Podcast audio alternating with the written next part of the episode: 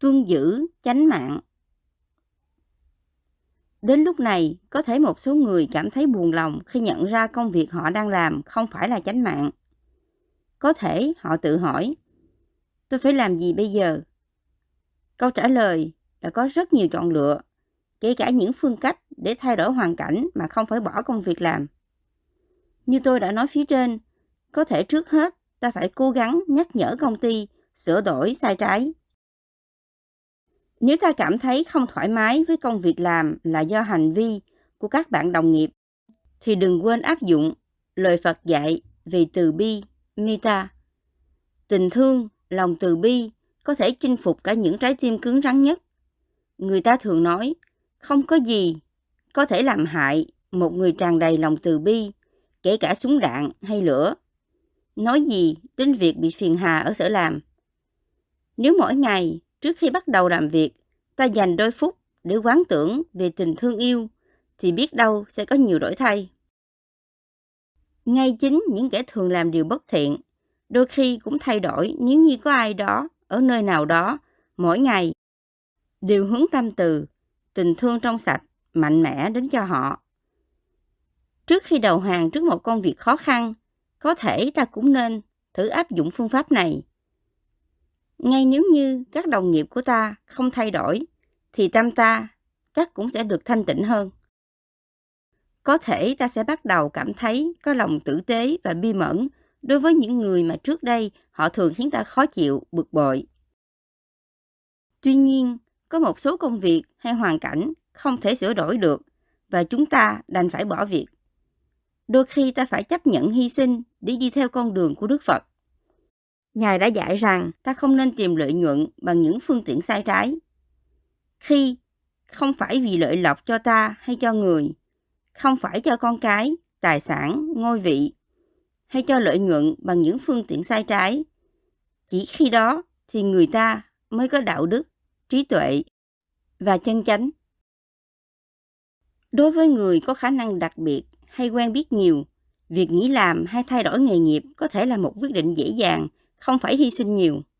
Nhưng đối với người không có nhiều chọn lựa, họ có thể cảm thấy rất sợ hãi khi nghĩ đến việc mất đi đồng lương cố định, nhất là khi họ còn phải lo cho con cái. Tuy nhiên, khi đó là một vấn đề liên quan đến phẩm cách con người, chúng ta bắt buộc phải hành động. Ở đây, tôi không nói đến những hành động theo bản năng, thiếu chính chắn, mà trước hết phải tính toán hết sức cẩn thận với tất cả khả năng của mình.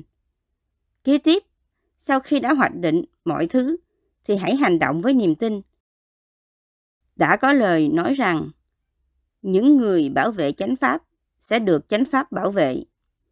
Điều đó có nghĩa là khi ta dựa vào những gì ta tự biết trong tâm là chân thật, thì mọi việc đều có kết quả tốt, mang đến nhiều hạnh phúc cho ta.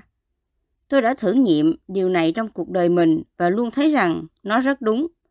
Đây là câu chuyện của bản thân tôi về việc tuân theo chánh mạng với đầy tính tâm.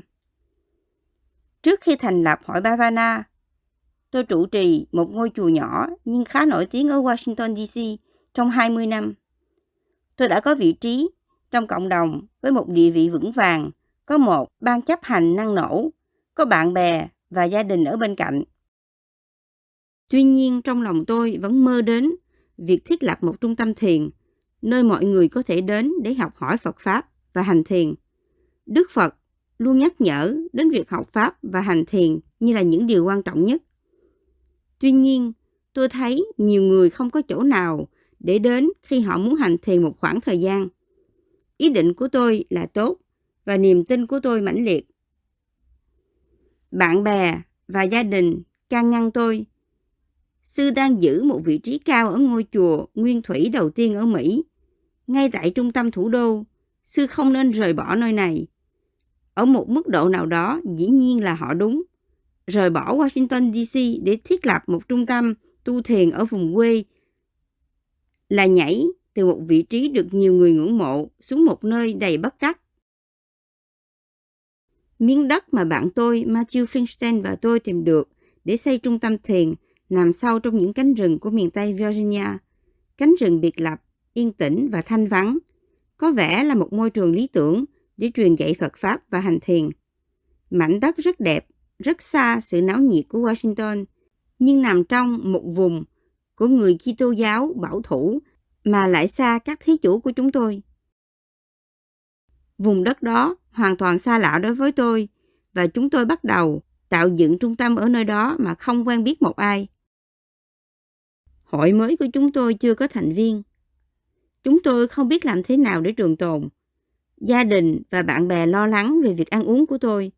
Người khác thì lại lo về sự an toàn của tôi. Nhưng tôi nghĩ rằng với thiện tâm của mình thì giàu cho người trong vùng này bảo thủ đến đâu, họ cũng biết là chúng tôi không làm hại họ, cũng không chống lại tôn giáo họ, thì họ không thể hại chúng tôi. Ngay sau khi mua được đất, chúng tôi hăng hái dựng lên một tấm biển gần đường để làng Phật Pháp Dama. Không lâu sau, thì ai đó đã xóa một số chữ để đọc thành làng bị nguyền rủa Dham. Sau nữa, thì tấm biển báo đó đã bị tháo xuống. Không màng những sự nguyền rủa và các chướng ngại, chúng tôi bắt tay vào dự án của mình. Gần như tất cả bạn bè đều khuyên tôi đừng làm nữa, còn khuyến khích thì chưa đến 5 người. Nếu có gì xảy ra trong trường hợp khẩn cấp, chúng tôi sẽ không có ai đến giúp. Người thân và bạn bè tôi ở Washington, cách nơi này cả trăm cây số. Tôi không thể kể cho bạn nghe hết những khó khăn buổi ban đầu. Trong khoảng thời gian đó, ngay chính người bạn đã giúp tôi khởi đầu trung tâm cũng có vẻ hoang mang. Nhưng chính là niềm tin ở Phật Pháp đã bảo vệ tôi. Ước muốn của tôi là truyền bá Phật Pháp qua việc hoàng Pháp và viết sách, hoàn toàn miễn phí cho mọi người. Ngay khi còn là một chú xa đi, tôi cũng không nhận sự cúng dường để được nghe Pháp của các cư sĩ. Khi lớn lên, tôi được biết là Đức Phật cấm việc buôn bán Pháp. Ngài khuyên, đừng là một kẻ buôn bán Pháp. Qua thời gian, mọi việc từ từ ổn định và chúng tôi đã tạo ra được một trung tâm thiền từ trong rừng. Rất nhiều việc lạ kỳ đã xảy ra. Nhiều sự hỗ trợ đến từ những nguồn không đoán trước được. Vào khi chúng tôi cần được giúp đỡ nhất và những liên hệ bất ngờ cũng mang đến kết quả. Bằng cách nào đó, chúng tôi đã phát triển lớn mạnh. Kinh nghiệm bản thân đã dạy tôi rằng khi tôi đi theo tiếng gọi an bình và hạnh phúc của trái tim, chấp nhận hy sinh để giữ phẩm cách và hết lòng vì chân lý, thì phần thưởng của chánh mạng sẽ tiếp nối theo sau. Tuy nhiên, tôi cũng biết rằng các điều kiện kinh tế có thể khiến cho sự chọn lựa của ta thêm khó khăn, nhất là đối với những người mà học vấn và khả năng hạn chế hay quá chuyên môn. Phải làm gì đây nếu chỉ có một loại công nghiệp trong vùng? Nếu bạn đông con, lại có cha mẹ ốm đau, hay một đứa con luôn bệnh hoạn, cần được chăm sóc, mà công việc tiện lợi duy nhất là làm việc ở tiệm bán rượu gần nhà, thì phải làm sao? Hoặc bạn sống ở một vùng mà chỉ có săn bắn và câu cá để sinh tồn thì sao? Chánh mạng có nghĩa gì đối với những người sống trong những điều kiện kinh tế quá khó khăn hay bị những người có quyền lực ép buộc phải tham gia vào những hoạt động bất hợp pháp, như là trồng các loại cây để sản xuất ma túy một cách bất hợp pháp. Nếu bạn ở trong những hoàn cảnh như thế, hãy tự an ủi với ý thức rằng khi bạn không cố ý để hại ai, thì bạn không phải chịu trách nhiệm cho những hậu quả tai hại mà bạn không phải là nguyên nhân trực tiếp. Một câu chuyện từ thời Đức Phật sẽ làm rõ hơn điểm này. Con gái của một nhà kinh doanh giàu có đã được nghe Pháp và đã đạt được đến giai đoạn đầu của giác ngộ. Một ngày kia, một người thợ săn đẹp trai buôn bán ngà voi đi ngang qua làng và cô gái đem lòng yêu người đó. Không một lời từ giả gia đình, cô đi theo người thợ săn về nhà và họ trở thành vợ chồng. Là vợ của người thợ săn, cô phải lau chùi và chuẩn bị cung tên, lưới bẫy mà anh ta dùng để săn. Cô làm những bổn phận này một cách cam chịu. Họ có với nhau bảy người con và cũng đến lúc con cái đều lập gia đình. Một ngày kia, khi Đức Phật quan sát thế giới với tam nhãn thông, Ngài thấy rằng cả gia đình này có thể được giác ngộ. Vì thế, Ngài đến thăm họ. Đức Phật đầu tiên đến bên cái bẫy trống được người thợ săn gài. Ngài để lại dấu chân cạnh bên cái bẫy rồi đợi bên bụi cây. Khi người thợ săn đến và nhìn thấy cái bẫy trống trơn với những dấu chân bên cạnh, anh ta nghĩ rằng ai đó đã đánh cắp con mồi trong bẫy của anh. Nhìn thấy Đức Phật bên bụi cây, anh ta nhắm cung và chỉ mũi tên vào Đức Phật và rồi trở nên bất động trong tư thế đó. Bảy đứa con đến tìm cha và nhìn thấy cha đứng đó, cung tên đã dương ra nhưng không chuyển động được. Họ cũng nhắm cung tên vào Đức Phật và cũng trở nên bất động. Cuối cùng người vợ đi tìm cả gia đình. Cô thấy tất cả mọi người đều chỉ mũi tên vào Đức Phật. Cô la lên, giang hai tay ra, đừng giết cha ta. Khi gia đình cô nghe những lời này, họ nghĩ rằng người đó phải là cha của bà, người mà họ chưa bao giờ gặp.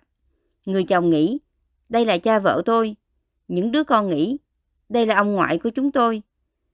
Trong tim họ tràn đầy tình thương yêu dành cho người đó và vì thế họ bỏ vũ khí xuống và chào hỏi. Sau đó Đức Phật ban cho họ một bài pháp và tất cả đều đạt được sơ thiền. Sau đó, khi Đức Phật trở về tu viện, các vị đệ tử của Ngài rất ngạc nhiên. Họ hỏi Đức Phật, làm sao có thể như thế? Làm sao người đàn bà này có thể chuẩn bị cung tên và bẫy để giúp giết các con thú khi bà đã thông hiểu Phật Pháp? Đức Phật giải thích rằng, người phụ nữ kia không tham gia vào việc giết hại thú vật.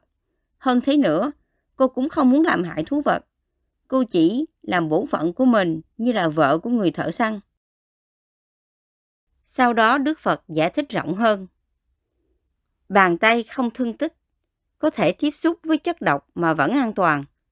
Không có thương tích, chất độc không thể thấm vào. Cũng thế, uế nhiễm không thể thấm vào, tâm trong sạch. Khi tay không bị thương, thì ta có thể tiếp xúc với chất độc mà không sợ nguy hiểm.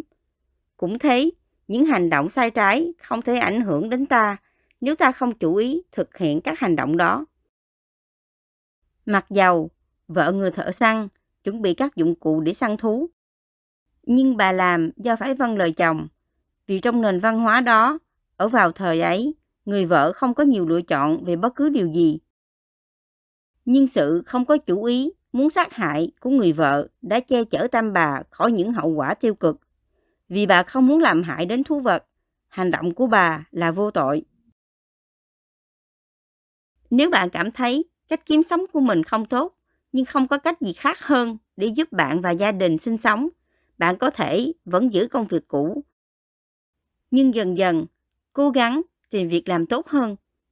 Trong thời gian hiện tại, hãy quán từ bi, gửi tình thương đến tất cả những ai có thể bị ảnh hưởng bởi công việc của bạn và hãy giữ tâm thanh tịnh bằng cách duy trì chủ tâm vào các thiện pháp. Nếu chúng ta chấp nhận chánh mạng là mục đích của mình, thì ta có thể dần dần tiến đến đó khi sự thực hành tâm linh của ta đã tiến bộ. Cuối cùng là công việc của ta phải mang đến sự thoải mái tinh thần cho tất cả những người liên quan, vì hành động của ta ảnh hưởng đến người khác. Tôi biết một đôi vợ chồng kinh doanh trong gia đình bằng cách làm những món đồ chơi bằng gỗ rất đẹp, đặc biệt rất an toàn cho trẻ em. Sau đó họ phát triển kinh doanh đến những cộng đồng khó khăn, tạo công ăn việc làm cho nhiều người. Thay vì đòi hỏi người công nhân phải làm việc tại xưởng, họ cung cấp vật liệu, huấn luyện tay nghề và cho phép công nhân được làm đồ chơi tại nhà, trả công theo sản phẩm. Phương cách này cho phép người thợ có thể tập trung cuộc sống quanh gia đình và có thể làm việc hay nghỉ ngơi tùy ý. Đôi khi người ta hỏi tôi, làm sao có thể tìm được nghề nghiệp theo chánh mạng? Vì từ 12 tuổi đến giờ, tôi chỉ làm có một công việc là tu. Tôi không phải là người có thể giúp bạn chọn nghề hay cách tìm việc. Tuy nhiên, tôi có thể khẳng định như thế này. Phương cách để tìm chánh mạng cũng giống như khi bạn bắt đầu một nhiệm vụ to lớn, mới mẻ nào. Đừng quan trọng thái quá, chỉ thực hiện từng bước cho đúng.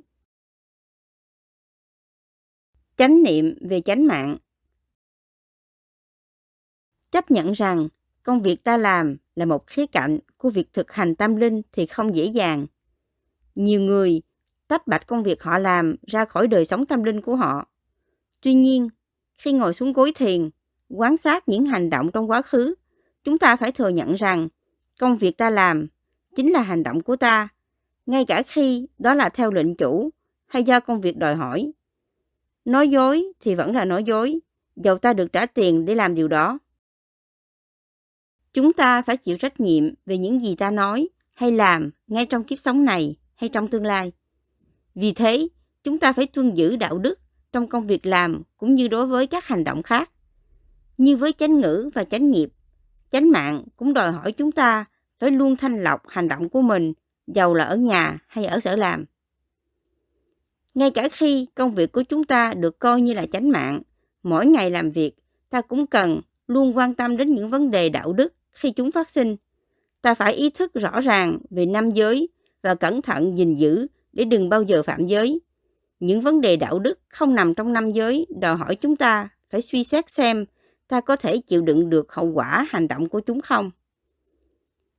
Khi sự thực hành, thiền chánh niệm của ta đã tiến bộ nhiều, ta có thể trở nên kiên nhẫn và bình tĩnh hơn đối với những hoàn cảnh mà trước đây ta không thể chấp nhận và ta có thể bằng lòng đối với bất cứ công việc chân chính nào. Điều quan trọng nhất cần ghi nhớ là công việc làm không được ảnh hưởng đến khả năng tiến bộ tâm linh của chúng ta.